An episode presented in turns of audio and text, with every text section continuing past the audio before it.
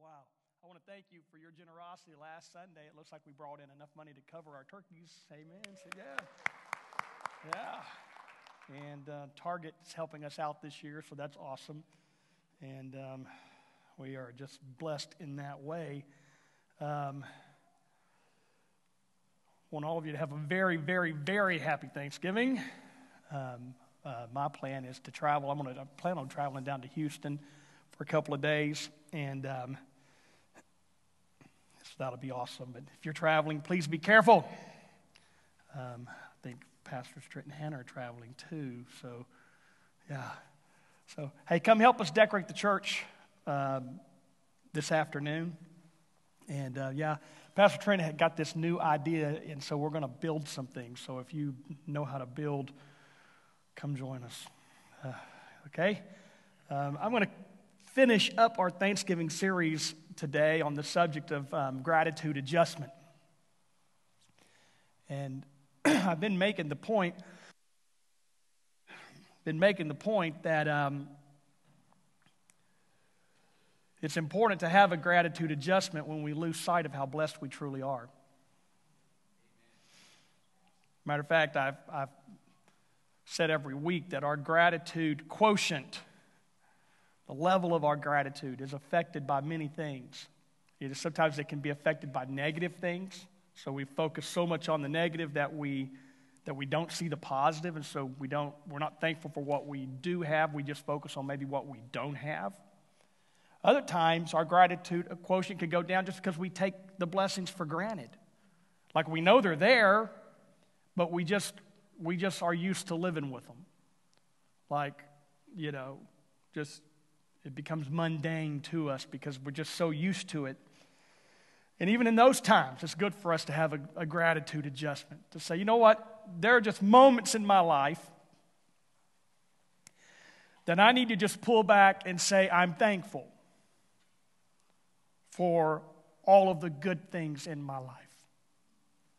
I mean, there may be sometimes we would say, and I'm thankful for some of the bad things that have happened in my life because they've perpetuated me toward the goal that, that I have, my destiny, my God ordained future, the plan.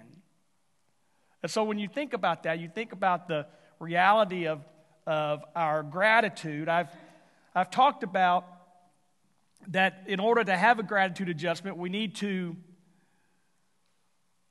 understand the importance of recognizing where the blessing comes from. All right, that was the first week, where the blessing comes from. That every good and perfect gift comes from the Father.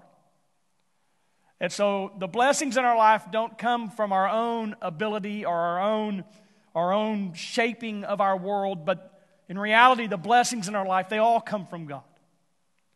And I, I made mention in that sermon, I said, you know, it, you know, we think, well, but no, wait a minute now. Now, I make money because I have a job, but, but it's God who gave you that job. And, and, it, and it's God who gives you the ability to do that job. And so, and so when you step back and you're examining your gratitude, remember that it's the talent, it's the gifts that God has put in you that allows you to, do those things in life. And so it's very important for us remember the blessing comes from God. Everybody say the blessing comes from God. Last week we discussed this very important thing is that we got to remember the blessing itself, right? I mean, it's not only that the blessing comes from God, but, but it's good for us just to step back and, and, and take note of the goodness of God in our life. I mean, can you, can you even right now in your mind think about moments in your life you say, well, you know what? God did that. And, and God did that. And, and God did that. And just take a moment to do what the psalmist did so often. And we rehearsed that last week. So often the psalmist went back and he just praised the Lord. Give him thanks. Remember his good deeds. Don't forget his benefits. And if we do those two things, it kind of sets us up that we recognize the blessing comes from God and we also recognize the blessing itself. It sets us up for the third element of our gratitude adjustment. And it is simply this we have to learn to share the blessing. See, not only do we need to recognize where the source at who the source is. And we, we don't need to just recognize the blessing itself, but we, we need to remember that God blesses us for us to be a blessing. I mean, this is the very nature of God. You know, so many times you, you, you understand these, these verses, and, and I've, re, I've even rehearsed John 3.16 in this series that for God so loved the world that he gave. That he gave. He took out of his abundant blessing and he pours those blessings out on us, not for us to hoard them, not for us to store them up in our own, in our own little world and, and, and not for us to be stingy with them, but God blesses us in order for us to be a blessing to others. You know, I think about the, the story that Jesus told about the rich man that, that filled all of his barns up, and, and he's like, I'll build bigger barns. And then he built bigger barns, and, and then he built bigger barns. And, and finally he said, You know what? So just go ahead and take your rest because you have all that you need. You don't need anything else. And he stored all of this up. And then Jesus said that he was a foolish man because God would require his life that very night. That he was so interested in keeping it instead of sharing it that, that he didn't realize that his, the, the own finality of his life, and as it, as it is, you know, there's um, no U-Hauls behind hearses, right? I mean, it would be nice if we could, we could live like Egyptian uh, king or Pharaoh mentality where they stored up all the treasures in the uh, pyramids thinking that, thinking that in the afterlife that they would have all of this wealth and take all of this with you only for a thousand years later for tomb raiders to go in there and steal it all. And, and we can see their treasures not wherever their heaven is. It's in museums or on the black market. But, but, it's, but it's not with them because you really, you really can't take it with you, right? But what we can take with us is the blessing that we have been to others. Matter of fact, in our key passage in 2 Corinthians chapter 9, I'm, I'm reminded of this over and over again. Let's, we're going to skip down through um, through this uh, passage today, 2 Corinthians 9. Let's start with verse 7 today. Each of you should give what you have decided in your heart to give, not reluctantly or under compulsion, for God loves a cheerful giver. Who in the house wants to be a cheerful giver? I certainly don't want to be an angry giver or a, or a begrudging giver. But God loves a cheerful giver. And, and then he says this, and God is able to bless you abundantly, so that in all things, at all times, having all that you need, you will abound in every good work. Where are you abounding in it? You are abounding in these good works through the blessings that God has put in your life. But I think the words here are very clear. Each of you should give as a cheerful giver. And it is true that God blesses us so that we can abound in every, in every good work. Matter of fact, he goes on in 2 Corinthians 9 with verse 10. He says, Now he who supplies seed to the sower and bread for food will also supply and increase your store of seed and will enlarge the harvest of your righteousness. You will be enriched in every way so that you can be generous on every occasion, and through us, your generosity will result in thanksgiving to God. What a thought! I mean, I hope you can see how this is unfolding that God supplies seed and He enlarges the harvest. That's from the seed that is sown of your righteousness, your right acts. And then He enriches you so that you can be generous on every occasion. We used to say it like this you can't outgive God. That somehow, if we understand this principle, this fundamental principle of God's Word, Jesus even said, it is more blessed to what? It is more blessed to give than it is to receive.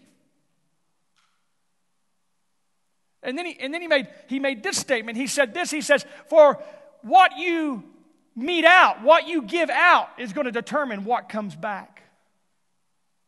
And this is even an example in the first part of, of this passage. We didn't read that verse today, but the sixth verse talks about if you sow sparingly, you'll reap from that sparingly. If you'll sow generously, you'll reap from that generously. There's no condemnation there. What it's simply saying is, is that if you sow on a one acre plot, you're going to get a one acre harvest. But if you sow to 10 acres, you're going to get a 10 acre harvest. Or 100 acres, you're going to get a 100 acre harvest. That, that God is going to bring this back into your life in such a way as you will recognize that I have been blessed to be a blessing, and the more I am blessed, the more of a blessing I can be. I mean, to me, it just, it just astounds me of, of, of how God's word works in this area. And I know that there have been people that used, have used it for manipulation, and churches have, have done that, and ministries have done that, and, and, and they, try to, they try to put price tags on the gospel, and that's not what I'm preaching today. That's not what I'm saying today. You know, I can't stand up here today and say that if you that if you give $777.77 that God will bring back to you 7,777.77. Because I'm not the Lord of the harvest. But I will tell you this that when you give, there is a promise in God's word that you will be blessed.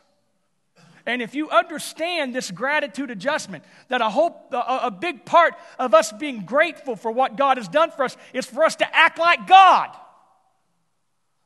You say, How do we act like God? He's a giving God, He's a blessing God. And when we take on that nature, when we, when we accept in our life that every blessing that God has given me through talent, through time, through my treasure, that every blessing that God has given me in my life, it was given to me for a purpose beyond myself. That God gave this to me in order for me to be a blessing to others. I think about so many times in, in our lives we have the opportunity to be a part of something that is bigger than we are. I think about even the operation of a church, a local church. It's, it's, it's amazing how that, how that collectively we can do something that individually we probably, we probably could never do. I mean, I don't know about you, I, I'm not Bill Gates. Well, I probably do know about you. I don't think there's any billionaires in the house today. If you've been hiding that from me, you need to talk after church. Oh, I pray for it every day.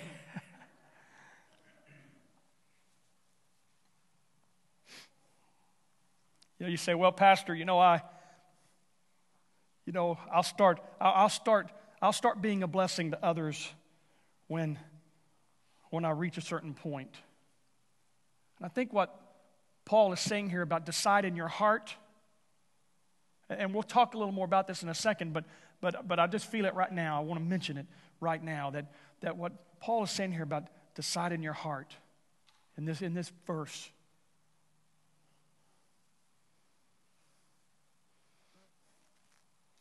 Is that you have to assess your life.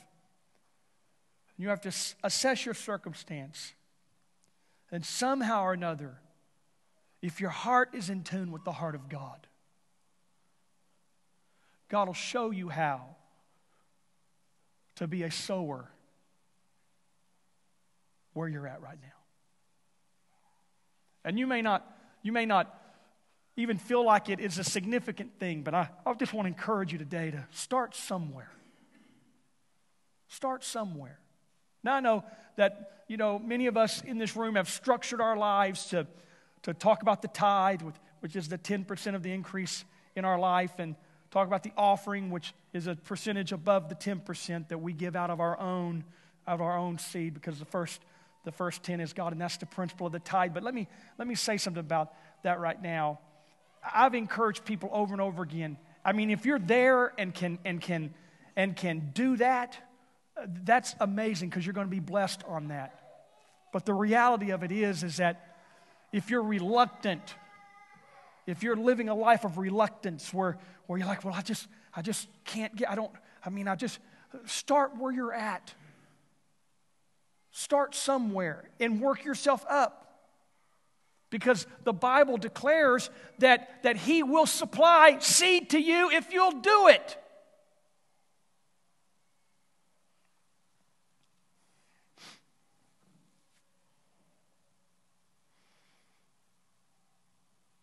Says you will be enriched in every way so that you can be generous.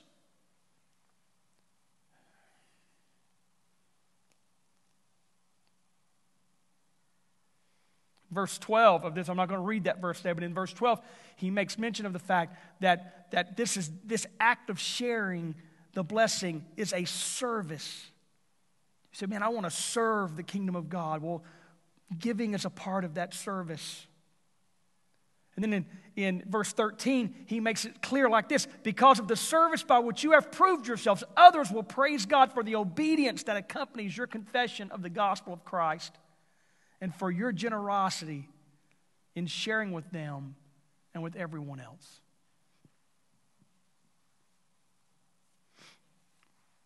This is a prayer that I pray. I do pray it when I pray for the offering here, but I pray it over my own life. Praying, God, give me more than I need so that I can be generous on every occasion. You know, I'm not, I'm not asking for better cars or bigger house.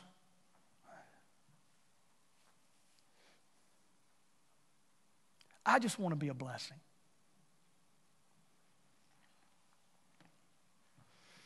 And this strikes me in, the, in this, in this fact because I know a lot of times when we talk about finances, we go straight to 2 Corinthians 9.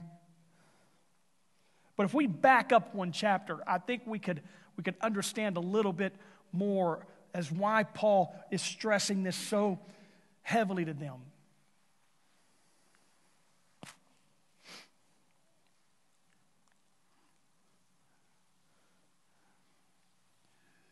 Second Corinthians 8 Verse number one, it says, And now, brothers and sisters, we want you to know about the grace that God has given the Macedonian churches.